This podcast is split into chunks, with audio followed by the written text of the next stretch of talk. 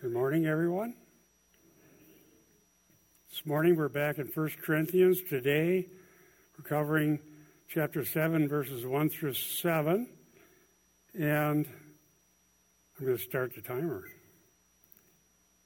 And uh, make sure the recorders are recording, the timer is going, and it'll go well. All right. Good on both ends here. Today, I'm going to tell you up front that I'll be citing more scholars than I typically do. And the reason for that is that I'm covering a passage that has been misunderstood, misused, turned on its head uh, throughout the entirety of church history until recently when it became pretty clear what was being said here and what was cited was actually their slogan, not Paul's teaching. I'll explain that. So bear with me as I cite scholars. I spent three weeks reading uh, the best material that I have to prepare for this because we want to understand what God said and not be deceived by history that went astray. So I'll start by reading verse 1. We'll pray and then we'll unpack the text. 1 Corinthians 7 1. Now concerning the things about which you wrote, it is good for a man not to touch a woman. Unquote. Now, let's pray. Dear Lord, help us understand what you've said. May our minds be conformed to your word. May we believe the truth. May we not be deceived by the traditions of men. And may we honor you in all things, whatever it is that our gift is, may we honor you as we serve you by faith in your Son, Jesus Christ. In his name we pray. Amen. Now, here's the crux, and then I'll show you why uh, this has been misunderstood and then creating a whole system of religion that has nothing to do with what Paul said. Now, there's a letter that we don't have that they wrote to Paul. He is responding to it. This happens a lot in 1 Corinthians. Notice it says, now concerning. Now concerning in the Greek, peri de, is a little phrase that says change of topic. Now the next topic. Peri de is used quite often in 1 Corinthians, actually six times, and it's denoting a change in topic. The last topic had to do with the immorality that happened in the pagan society in Corinth. Here, now he's talking about marriage. Now, here's the crux of the issue. This statement, it is good for a man not to touch a woman, has been understood in church history to be Paul's teaching. And by understanding this to be Paul's teaching, there's no quotation marks in the Greek, by the way, it's up to the context to let us understand who's being cited. It is good for a man not to touch a woman. Church history was understood to be Paul's statement, and then that yielded the idea that married Christians were less spiritual and lesser than people who took uh, oaths of celibacy or remained single. That prevailed through almost, I mean, centuries and centuries of church history. But that actually turns what's going on here on its head and creates just the opposite. What in fact is the case is that this was their position. And I'll read some many quotes from people in church history and from contemporary scholars showing the result of that. So, this, in fact, is their slogan. So, that's why I have that stated on the slide. This is what they're saying. Paul's responding to it. Now, concerning, here's what you're saying it's good for a man not to touch a woman. So, touch in this particular case is a euphemism for sexual relations. And as I said, church history is filled with errors based on misunderstanding Paul's teaching here. So I, I made this statement, to make sure I don't miss anything. Uh, this uh, is my statement. There are no quotation marks in the Greek manuscripts, so we need to decide from the context whether this is a citation and who is being cited. As I said, this is not Paul's statement, but theirs. Dr. Gordon Fee says this the sentence that immediately follows, without prior warning or introduction, is one of the more difficult in the letter and certainly one of the most misused in the history of the church. He, I believe, rightly says this statement, in its misunderstanding, one of the most misused in the history of the church. I'm going to cite Dr. Garland on the same thing. Plenty of these um, scholarly citations today, so be prepared. Garland says this Some Corinthians may think that by renouncing worldly pleasures, they will be able to rise to new spiritual heights. Paul demurs. He sees them entering territories, says Garland, filled with snares and traps that will only lead to their moral downfall. Obviously, his comments can be misconstrued and used to reinforce a condescending and even disparaging evaluation of marriage. Now, here he cites some people from church history and how it was used, citing Garland, pointing out people's misuse of it. Continuing, John Chrysostom claims, quote, virginity stands as a far, far above marriage as heavens stand above the earth. That was Chrysostom, church history. So virginity far above marriage, according to him. Jerome, another church father, asserts, quote, all those who have not remain virgins following the pattern of the pure chastity of angels, that of our Lord Jesus Christ himself, are polluted. So says Jerome. So if you're a Christian couple, you're married, you're polluted compared to the holy others. Augustine um, says this. Augustine maintained, or he's actually um, evaluating Augustine's view. Augustine maintains that marriage is not good, but is a good, but is good a good in comparison with fornication. Continence, he says, is an angelic exercise. So marriage is lesser or an outright evil as far as many people in church history are concerned. And based on that, one doctrine after another after another came forth that twist the scripture, deny the scripture, make innovations and claims not made in the Bible because there is this negative evaluation of marriage. Let's go to verse 2. Again, this passage also has been misconstrued by not realizing that that statement was that of the Corinthians who were in error. 1 Corinthians 7 2. LEB, by the way, is Lexham English Bible. But because of sexual immorality, let each man have his own wife, and let each, and let each woman have her own husband.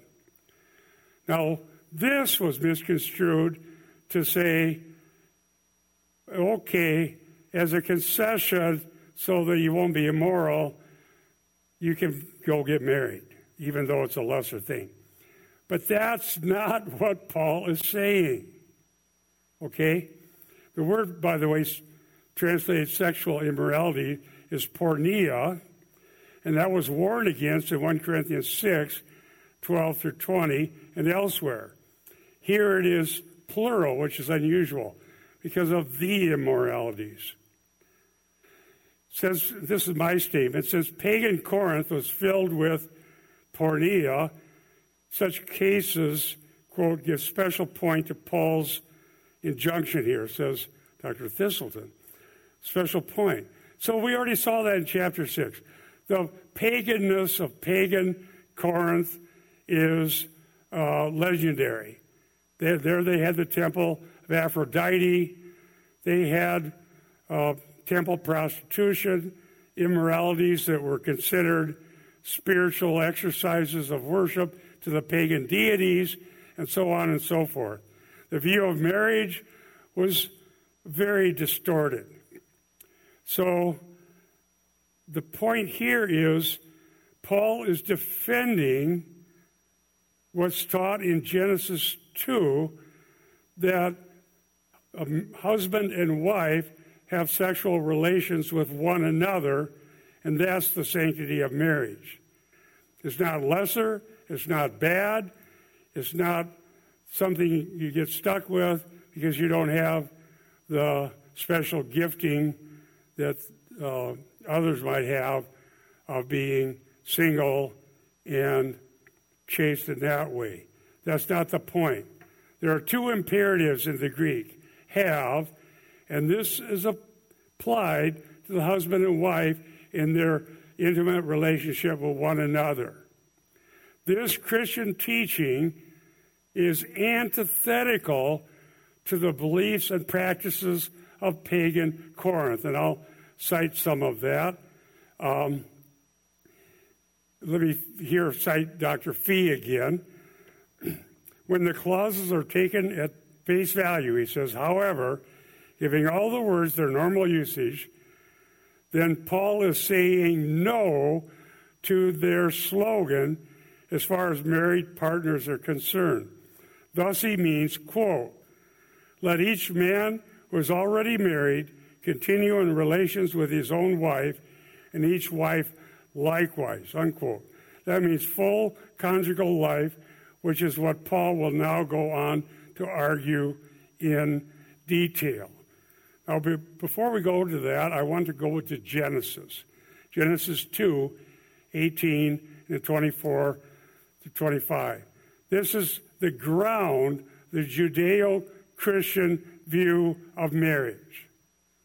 And I want to point out before I read these citations that they are found in Genesis 2 before the fall, before sin.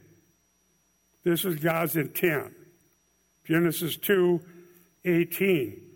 Then the Lord God said, It is not good that the man should be alone. I will make him a helper fit for him. Genesis 2 24 through 25. Therefore, a man shall leave his father and his mother and hold fast to his wife, and they shall become one flesh. The man and his wife were both naked and were not ashamed. This shows the original intent. The sexual relations were for marriage, were good, and not shameful between the man and the woman. Now, this is the foundation of a Christian view of marriage. Those who would say it's not good, or it's at least lesser, as has happened throughout church history and in various pagan religions, this is wrong. We need to go to the scripture alone. Dr. Gardner refers to these Genesis passages and applies them, them to the slogan of 1 Corinthians in uh, 1b. Quoting Gardner, sadly, at times in history, the statement has been used to justify an asceticism that has more in common with Greek dualistic spirituality than with a biblical view of the whole person, body, and soul living in every area of life to God's glory. Unquote. Dr. Gardner. Now, I want to make my own statement about this. The fall changed this and brought about shame and fear due to alienation from God and one another. So you have 224 to 25. Then there's the tempter. You, you shall be like God. You'll not surely die. This will be good. Rebel against God. And then in Genesis 3, suddenly comes alienation from God alienation from one another, shame, and hiding and problems. I have asserted and will continue to assert that many of the problems and false philosophies, be they political, religious, or otherwise, that we see even in our culture today, are caused by failing to understand the profundity of the fall. Sin changed everything, and it creates all of these problems. And the idea that, well, if we just get rid of all rules and laws, then the goodness of everybody will just come out. No, Eric was talking about this in Sunday school. What comes out is more sin, more wickedness, more uh, false religion. Human beings are not pristine, they're fallen. Marriage is still valid between a man and a woman, and God is protecting the dignity and the value of both. In fact, I'll, I'll point that out when we get to it. When I did the, all the study on this material, I, I felt that the stuff that was going on when I was in seminary, where they wanting to apologize for evangelical Christianity, is foolish. The Bible itself preserves the dignity of everyone, including the woman, in the relationship. We don't have to have uh, get rid of the pronouns and have 80 genders or whatever they have. We need to get to the scripture.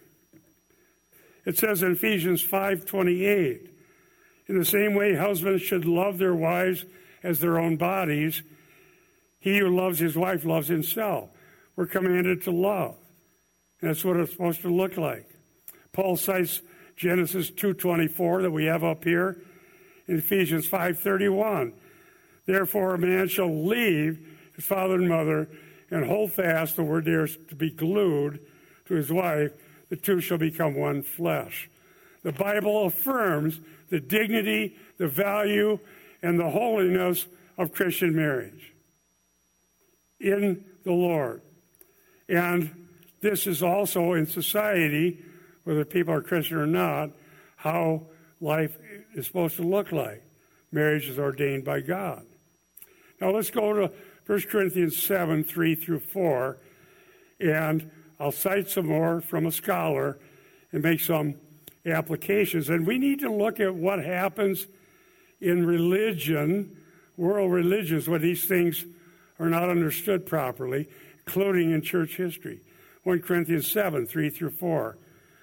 The husband must fulfill his obligation to his wife, and likewise also the wife to her husband. The wife does not have authority over her own body, but her husband does. Likewise, also the husband does not have authority over his own body, but his wife does. Here, Paul is saying that this is an equal and important relationship. The, the needs and importance of each person in the marriage are taken to be important and necessary. And far from the false claim that I heard from some when I was at seminary that evangelicalism is abusive to women and it's too patriarchal, and therefore we need to get rid of, uh, uh, like the pronoun he for God, because people can't come to God because they think there's something wrong with men and fathers. So let's uh, neuter the Bible, and we'll, we'll make up for this wrong injustice. Well, little did I know that was just the beginning. Now, uh, it's gone even beyond that.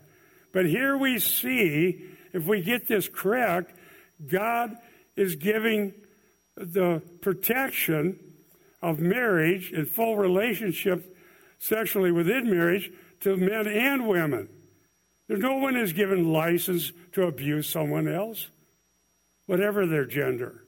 Dr. Gardner says this the word likewise, uh, homeos, homeos, makes the point linguistically. In this area of sexual intimacy, husband and wife have equal rights, which is a concept that would probably not have been typical in the world of Paul's day, but which reflects the one flesh, it goes back to Genesis, union of biblical teaching on the matter. It is further highlighted, says Gardner, in verse 4. Listen to what the Romans thought about this. He's going to mention this. Dr. Gardner, while in Roman society, the first part of this verse might have been expected. The second part, in which the man is said not to rule over his own body, stands out as remarkable for a largely, largely patriarchal society. Indeed, in many sectors of our own Western society, Gardner says, in which men exercise power over women, often to their great detriment and pain, we might say that verses 4c through d still stands as remarkable. So the Bible is giving us what we need. We don't need to jettison the Bible and run to pagan society and find all the things out there that are available because of misunderstanding how God is protecting everyone, be they married or single. Whatever has happened in the past, and we'll cover some of this as we continue to go forward, God is giving us hope and promise, whoever we are, wherever we've been, whatever happens, if we're in Christ, we're, we need to know we're safe. What the Romans thought as normal is uh, horrible as far as looking back at how they viewed things. And some of the intertestamental Jewish sources also were off base on this. Let's go to verse 5. 1 Corinthians 7 5. Notice the imperative stop depriving one another except by agreement for a time so that you may res- uh, devote yourselves to prayer and come together again so that te- Satan will not tempt you because of your lack of self control. Now, let's we'll put this in context and we'll understand this is a concession. But the concession is abstinence within marriage for a short time for a reason, whereas the misunderstanding that prevailed throughout centuries of church history is that marriage was the concession. In other words, everyone would be more spiritual if they just took an oath of celibacy and never got married. And so the, they made marriage a concession, which is uh, not the case. The concession would be a marriage where, for a short time, there is uh, uh, devotion to prayer as needs be to get back together again. The pagan culture, this is my statement of Paul's day and ours, creates pressure against godly marriage. The pressure, the attacks, the temptations, the lies are so prevalent that being married and staying married is a battle. It's a miracle when, it's hap- when it happens in God's way because there's so much attack against it. They were, the word porneia, immorality, lurks to destroy.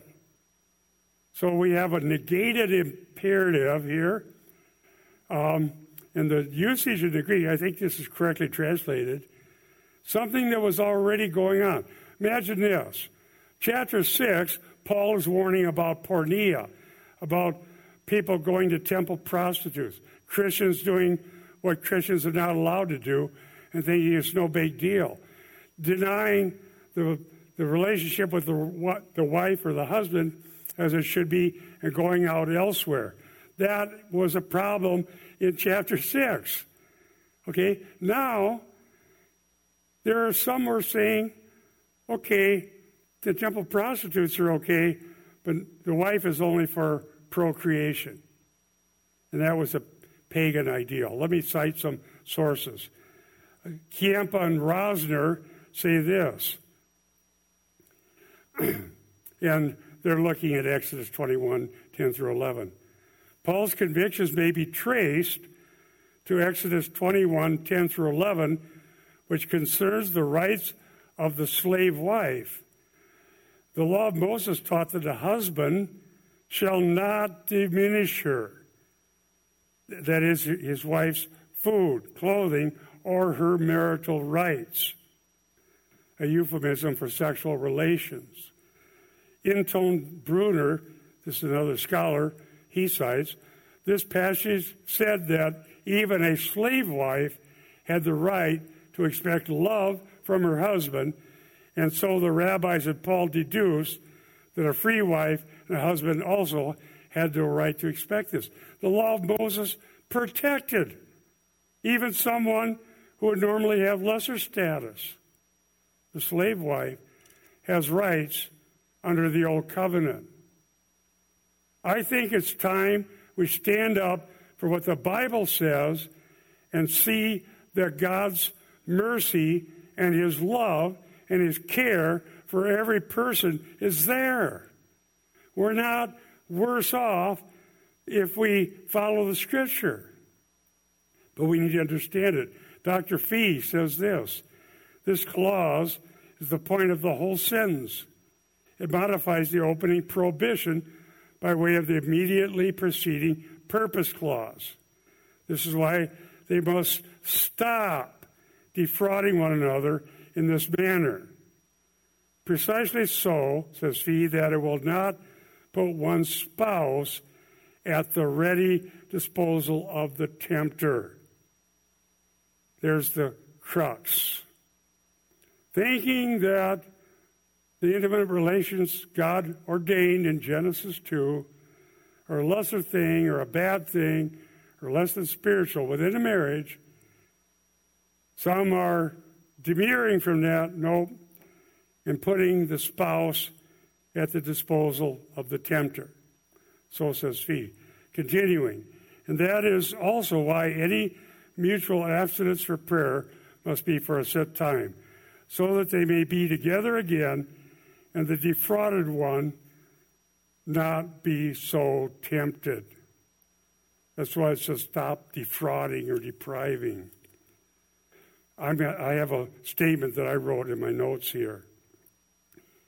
We know from the previous material in chapter 6 that the porneia is already a problem, and Paul sees their false understanding shown by their slogan as an open door for Satan.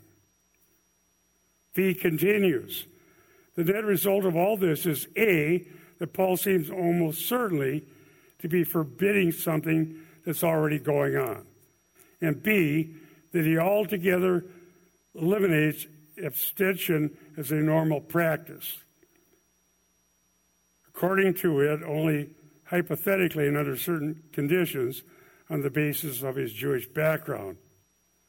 So that Satan will not tempt you. God's plan is godly marriage according to the pattern in Genesis, or those with the gift of celibacy, which is not greater or lesser. Paul will address that. Go to verses 6 and 7. 1 Corinthians 7, 6 and 7. Notice this word concession. But I say this as a concession, not as a command. I wish all people could be like myself, but each one has his own gift from God, one in this way and another in that way. Okay, we're really getting down to the dealing with the falsehoods that arose really early in church history 300 AD. Even before that, 400 AD, the Roman Catholic perversions of this that we see to this very day that do not make people more holy. Taking oaths of uh, chastity or whatever they call it, having the celibate priesthood didn't make anybody truly celibate. Having this hierarchy that the higher way is to be a monk or a nun or go off in a convent or uh, deny reality. This is a perversion that arose in church history based on misunderstanding a single text, added to a few others that are misused. The spiritual ones are like the angels. That's not what it says here. The concession was simply the abstinence for a period of prayer, not that you got married at all. And he says, I wish all people could be like myself, but each has his own gift. The gift here that Paul has is being single and celibate, and frankly, the porneia, the immorality, is drawing aside singles and married people. And our society is hardly less perverse than the one they had then. And man's ways do not deliver anybody from anything. What God has provided is grace, power, forgiveness, cleansing, uh, redemption, and sanctification, and wisdom that would protect everyone, not just certain elite church prelates. Marriage is not less spiritual. That we read already, early church fathers called marriage less spiritual. And in fact, they invented doctrines. The per- perpetual virginity of Mary. Jesus didn't have any brothers. That's an invented doctrine that's not in the Bible. And it's grounded in a false understanding of God's purpose. Not even taking into account Genesis 2 18 and 24. Paul cites it. God says this. It's not good for man to be alone. But each has his own gift, as Paul points out. Many have looked at marriage as a concession, not in the context of Paul saying, and that everybody should be celibate and so forth. Let me cite Fee again.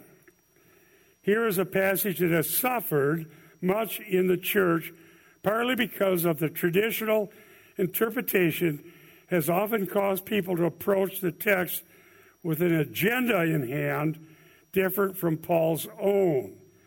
Interest has been deflected away from his concern, which is this no celibacy within marriage, to questions about marriage itself, and especially whether marriage might be less spiritual, a less spiritual calling than celibacy.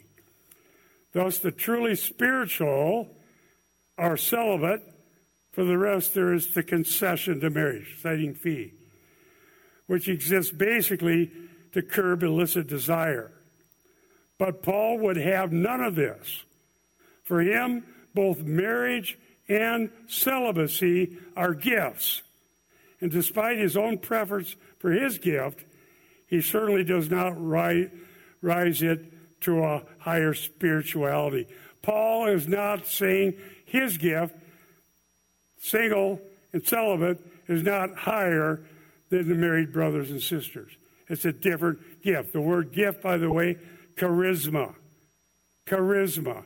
And if we want any more uh, evidence for this reading, all we need to do is look forward to chapter 12 and elsewhere where the charismata, the gifts, are laid out. Paul's concern is that whatever gifts people may have, they might use in their own minds to make themselves superior to the other Christians, saying, My gift is better than your gift. I'm greater than you. I don't need you. That comes up in chapter 12. Paul follows that by the love chapter, chapter 13. The point is, if God gives a charisma gift, and it's different than what somebody else has, it's all good because it's a provision of God. Paul's gift is good. The married couple's gift is good. All is from God, if it's a gift from Him, a charisma. Dr. Thiselton, on historical positions, I want to cite this because it's pertinent to what we all have heard as we grow up in the religious world we live in.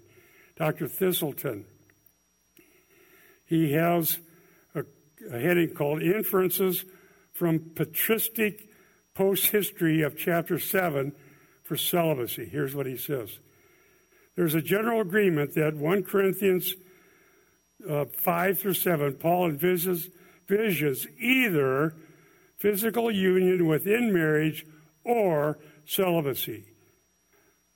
However, the complementary question, uh, that, ra- that raised about marriage is whether Paul, with some in Corinth, views celibacy as a higher calling or simply that to which some are called while others are called to marriage. Then he mentions a, a theologian by the name of Giblin. Giblin places the issue firmly within the framework Paul's insistence that all Christians are one. Every charisma is equally necessary for the church. Paul, that's 12, 12 to 31.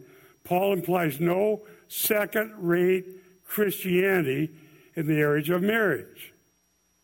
But there also exist a variety of charismatic functions of which celibacy may constitute one. So you have gifts that differ, valid gifts, honored by God, and we are not to judge who's greater or who's lesser, but we're to thank God for what He's given. And we also need to honor God for protecting women in the, in the church the way He did and not cave in to the pagans who are telling us that evangelical Christianity is abusive because of these categories. That is a lie. No one is harmed by believing what the Bible says. No one is harmed by living what the Bible says. And no one is harmed by staying within God's boundaries.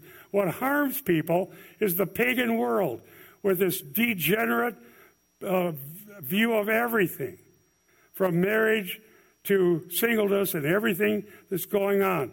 It's utterly against the way God laid it out. No one is ever going to be lacking by listening to God and having grace to live accordingly and following his ways. And I think there's no accident that these teachings about what is and is not valid in 1 Corinthians 7 through 12 are followed by the love chapter, 1 Corinthians chapter 13. Because God is love, and we are to love God with our heart, soul, mind, and strength, and our neighbor as ourselves. The applications today will come from Colossians. I taught through Colossians a few years ago. Those sermons are all on the gdf.church website if you're interested in any of these passages. And here's the bigger categories. Number one, we must not allow human traditions to set aside God's revealed purposes. Number two, true spirituality is found through trusting Christ, not ascetic practices. Let me define that. What's ascetic? Trying to achieve spirituality through self denial or various processes, severe treatment of the body, whatever it may be, that doesn't create spirituality. We should be able to see this. Some people think some uh, Tibetan monk sitting in a mountaintop meditating is somehow spiritual. Paul sees ordinary Christians be they single and celibate or married and having normal active relations with one another as being charisma, spiritual. So, why is church history filled with oaths of celibacy, oaths of poverty, monks, nuns, false priesthood? that's not grounded in the high priesthood of Christ, the priesthood of every believer. Myths, false teachings.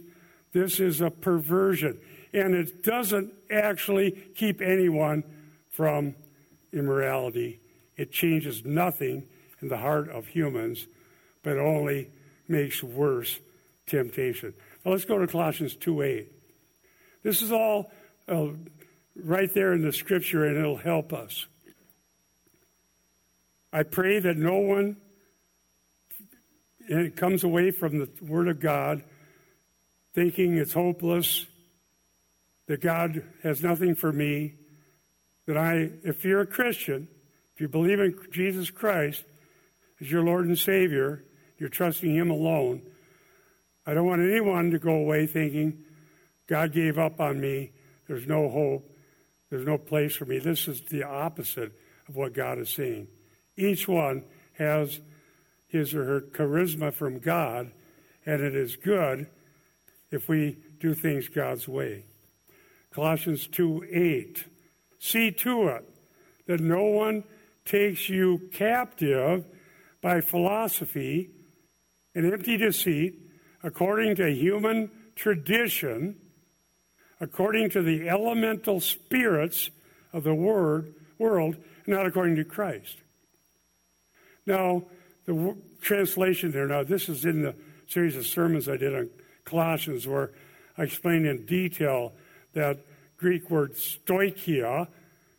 Uh, it could be just the ABCs, but in this context, it's the spirits, the orderly system of spirits unseen, fallen in the world, and that's where these traditions came from from the stoicheia, from the evil spirits, or from human tradition.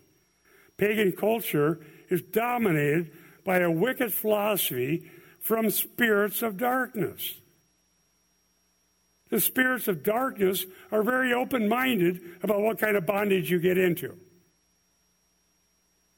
You can go become overflowing with every kind of evil. Well, that's okay. That's a decent bondage. You can have that one. Or you can take an oath and go sit on a mountaintop and meditate. You're still in bondage. Freedom is found in Christ who forgives sins, who gives gifts, and who keeps us. Not in the traditions of the world. See to it, blepo, here in the imperative, blepete, is uh, see to it. We have to be on our guard. We have to look at what's going on. We need to be discerning. We need to be understanding. We cannot allow the pagan culture to dictate what can be taught in the church. We cannot allow pagan religion to say it's all valid, do whatever you see fit, all paths lead to God. By the way, all paths do lead to God, either in damnation or salvation. But you don't want to take the path to God that leads to damnation.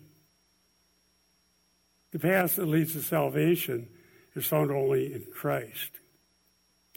The word to take captive, what we're warned against, means according to uh, Arndt Danker Bauer Gingrich. I just got that one, $149, so I got to use it. It's a good Greek dictionary. Um, to take captive is to, quote, gain control by carrying off as booty.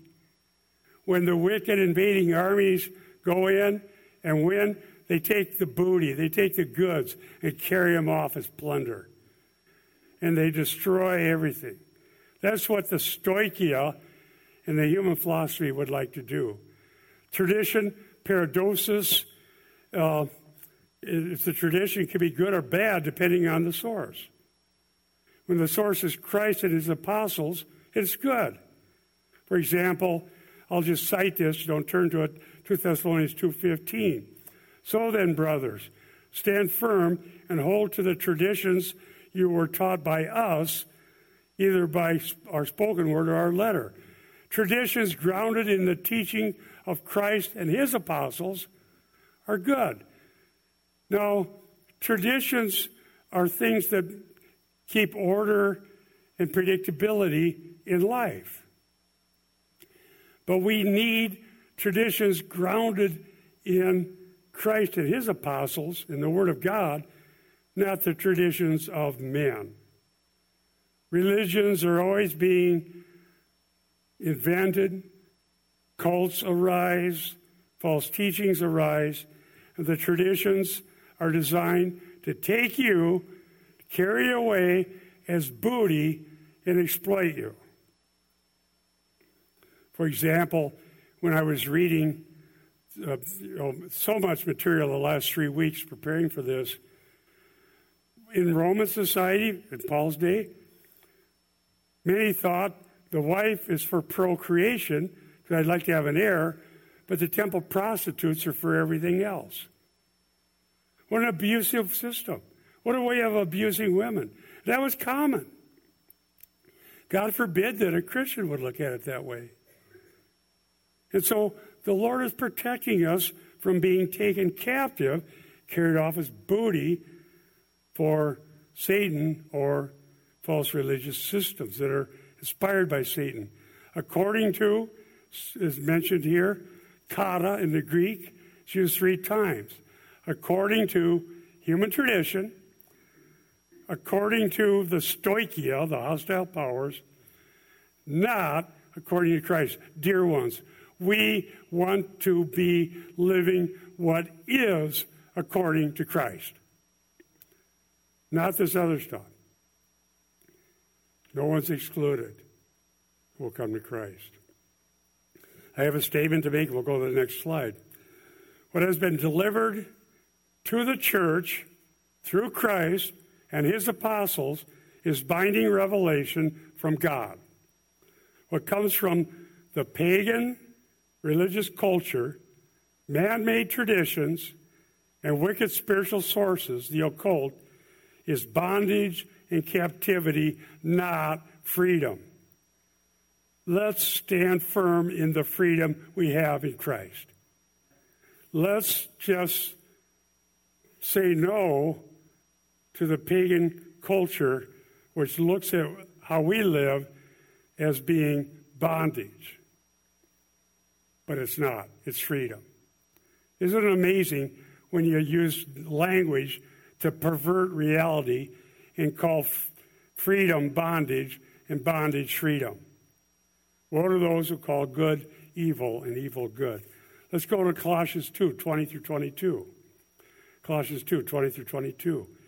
If with Christ you died to the elemental spirits, that's the stoicheia of the world, why, as if you were still alive in the world, do you submit to regulations?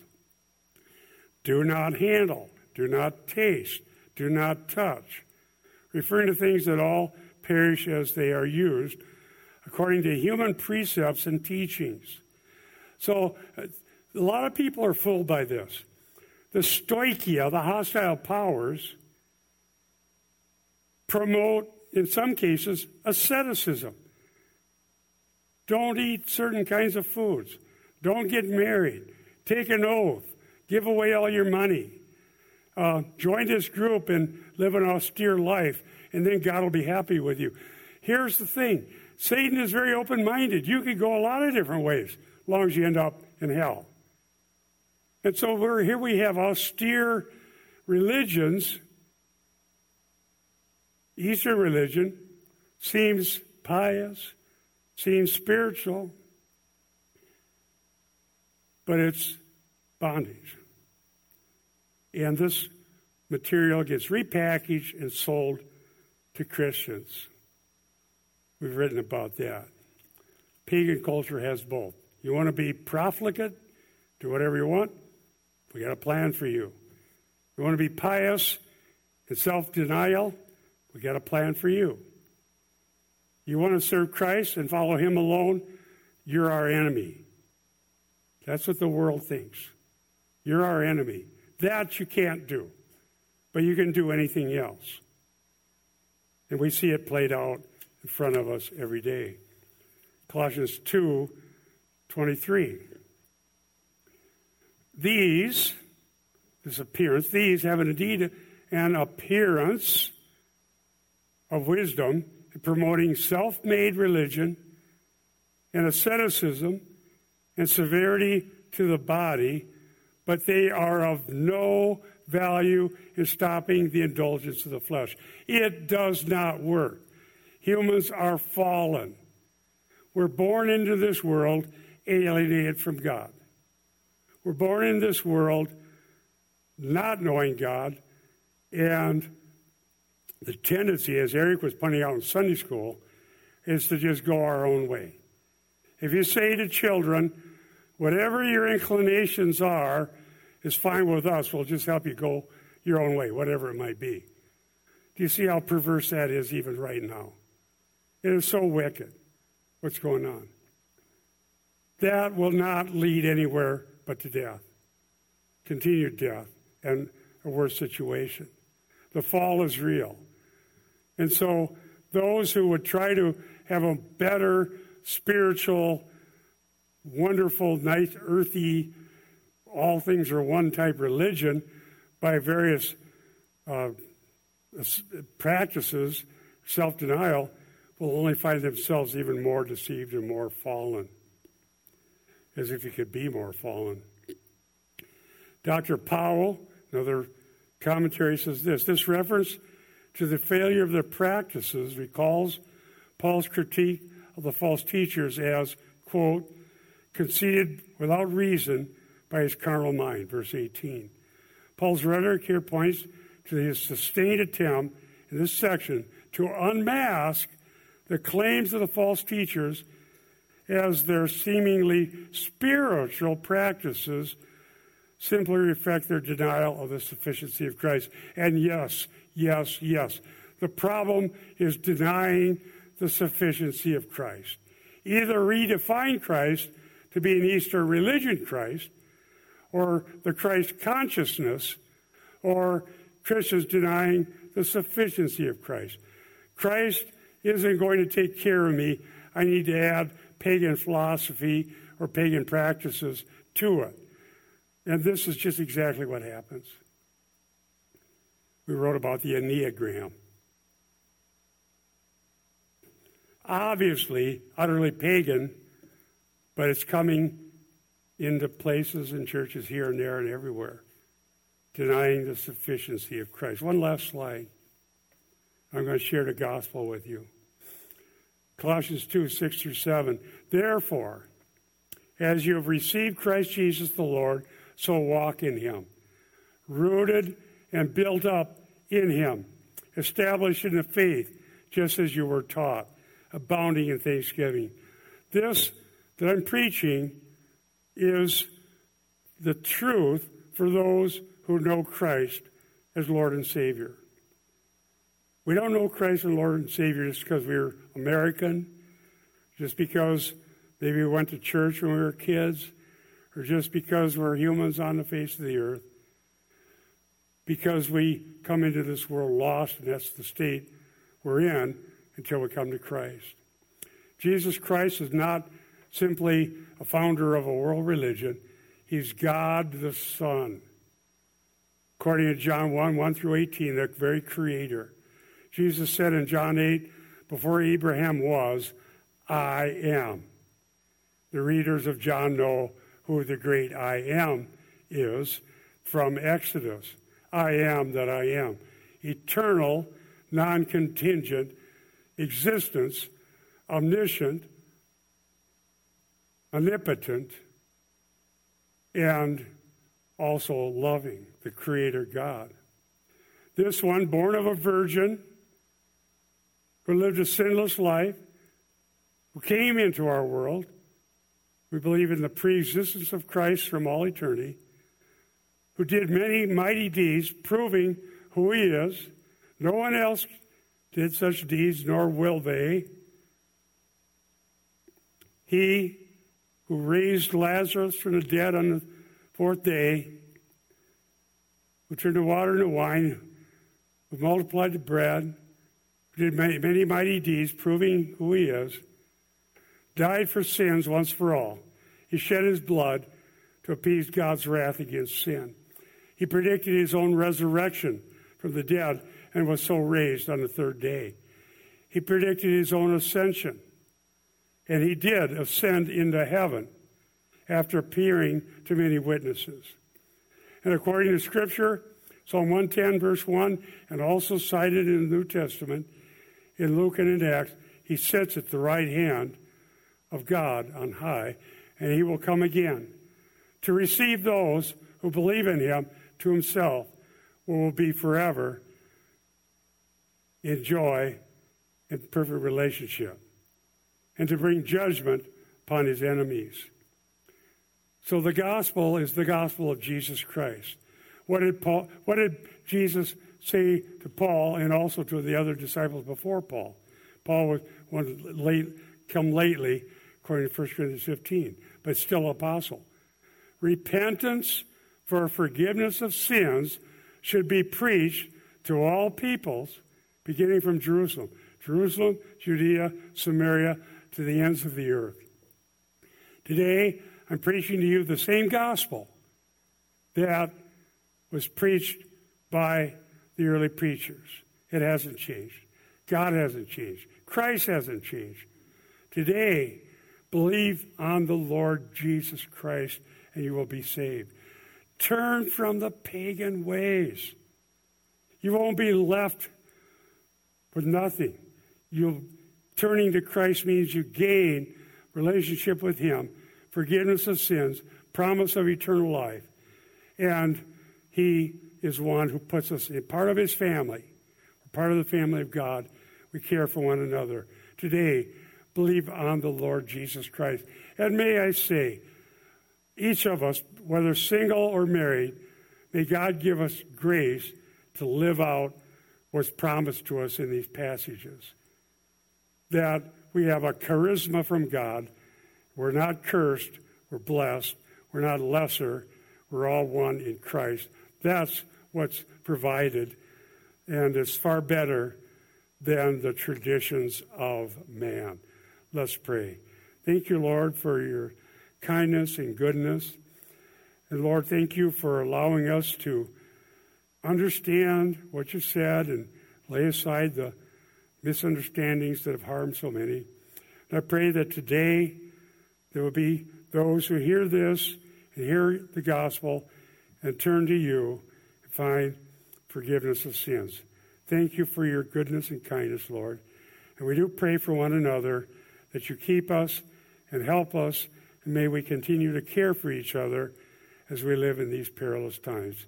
We thank you, Lord, in Jesus' name. Amen.